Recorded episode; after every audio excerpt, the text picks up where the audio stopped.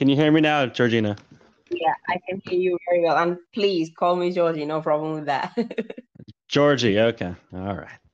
All right. So I'll take an awkward pause and then I can start the episode. And then after recording it, um, I'll tell you the details about the publishing, the uh, title, and all that.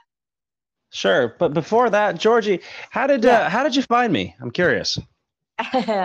through uh, Instagram, actually, I found you through Instagram through uh, Mike.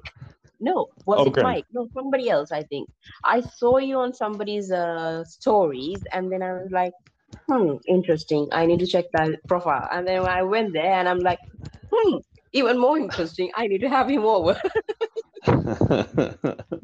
we'll see about that.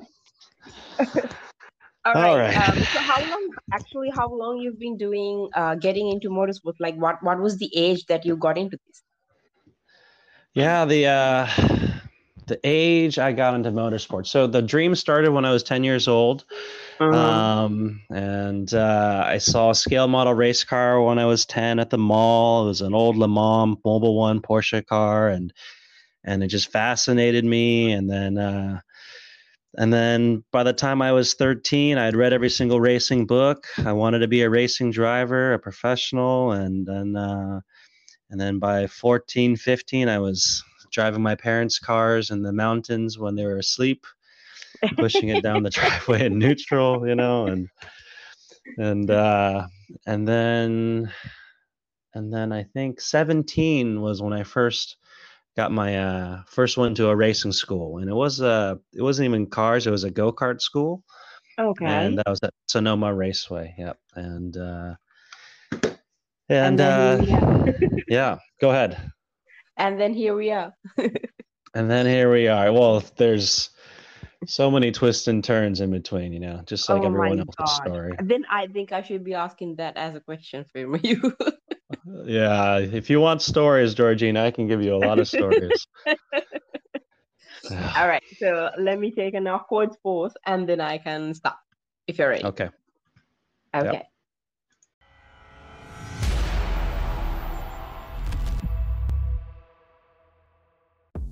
Hello, and welcome to episode six of the new season of Jorgy Stripping the Dipping podcast. I'm your host, F1 Black.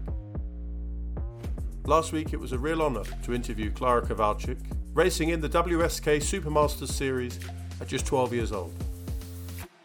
This week's guest, Ken Fukuda, sold everything and re entered the world of motorsport at 26. As Ken admits, his motorsport journey had some twists and turns. So buckle up and get ready to hear them. Here's Ken with Jorgy. Hello and welcome back to another episode of Jorgy Stripping the Dipping, and this is your once in a blue moon co-host, uh, Jorgy herself. Um, so I promise you, next time it's going to be F1 Black and uh, Denzi who's going to be hosting this. So bear with me for this episode, because um, I actually want to do, really, really, really want to do uh, interview this guy right here, whom I have today. So without further ado, let me warmly welcome Mr. Ken Fukuda from all the way from US. How are you, Ken? I'm well, Jorgy. Thanks so much for having me. Appreciate it. Okay, so I'm jumping straight away to the question.